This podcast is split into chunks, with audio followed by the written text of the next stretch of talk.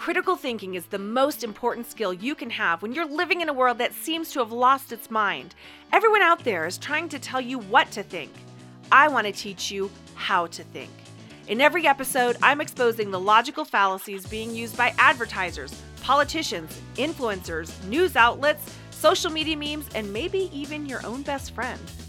Warning listening to this podcast will cause you to see bad thinking everywhere.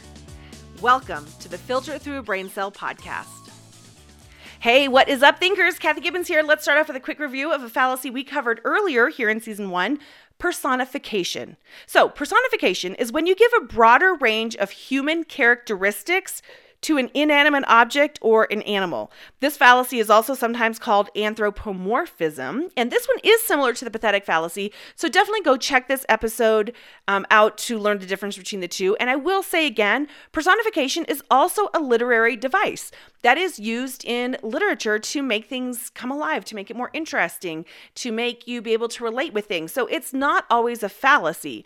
However, it can be a fallacy. So, again, if you uh, want to check this out, go back and check out episode 67. But the question to ask yourself with personification is this Is the action really coming from that object, or is there someone else behind it?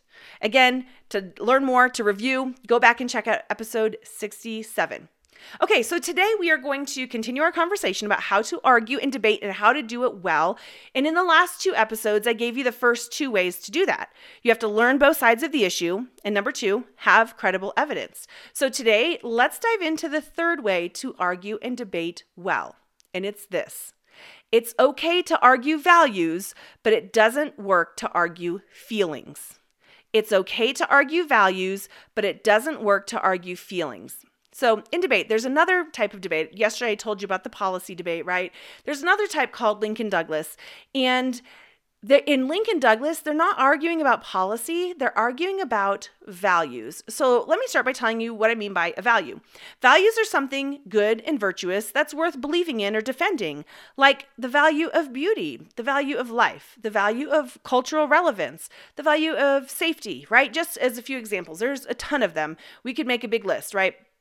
But when you're debating something, it is absolutely okay to argue specific values as long as those values are backed by truth.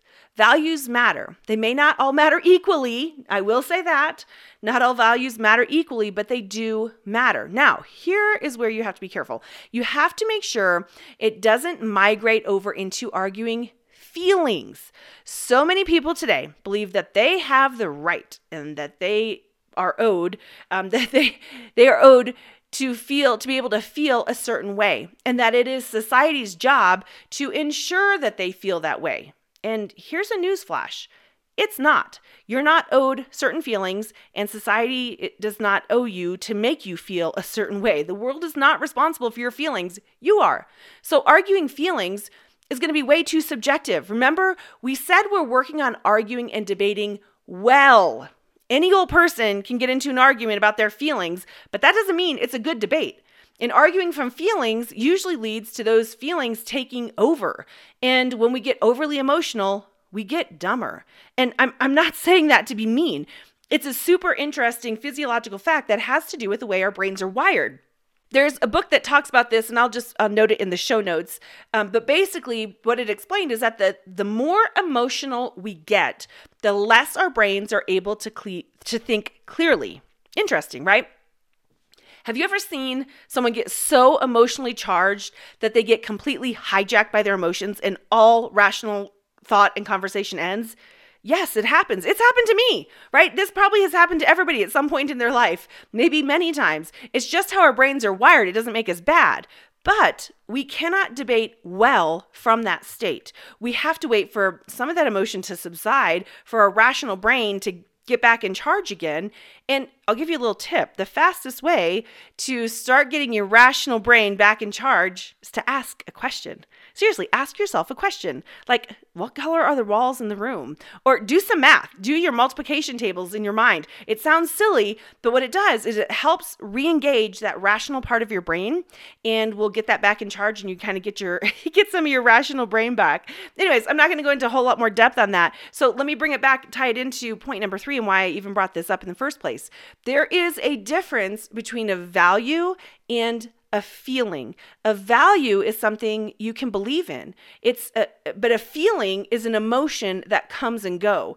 So what you're going to need to do is work to identify the value behind your argument and argue the value, not argue how you feel. So again, let's use an example, right, to make this make sense.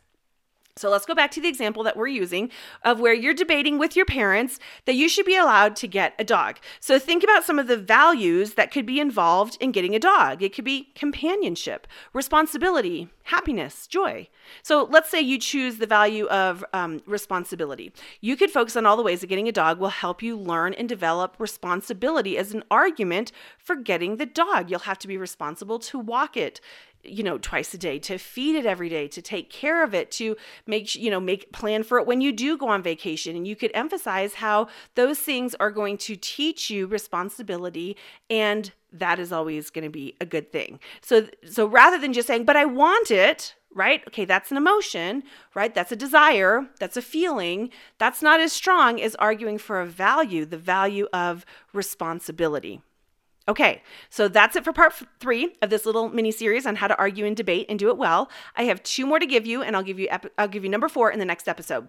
Remember, when you learn how to think, you will no longer fall prey to those who are trying to tell you what they want you to think, and it all starts with asking one simple question: Is that really true?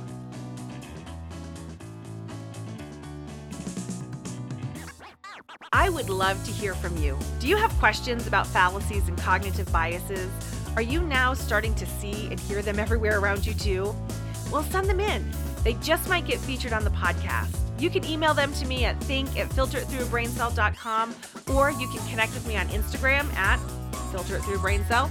And if you want to be notified about when new episodes come out and all the things that we're doing, go to www.filteritthroughabraincell.com and sign up to receive email updates.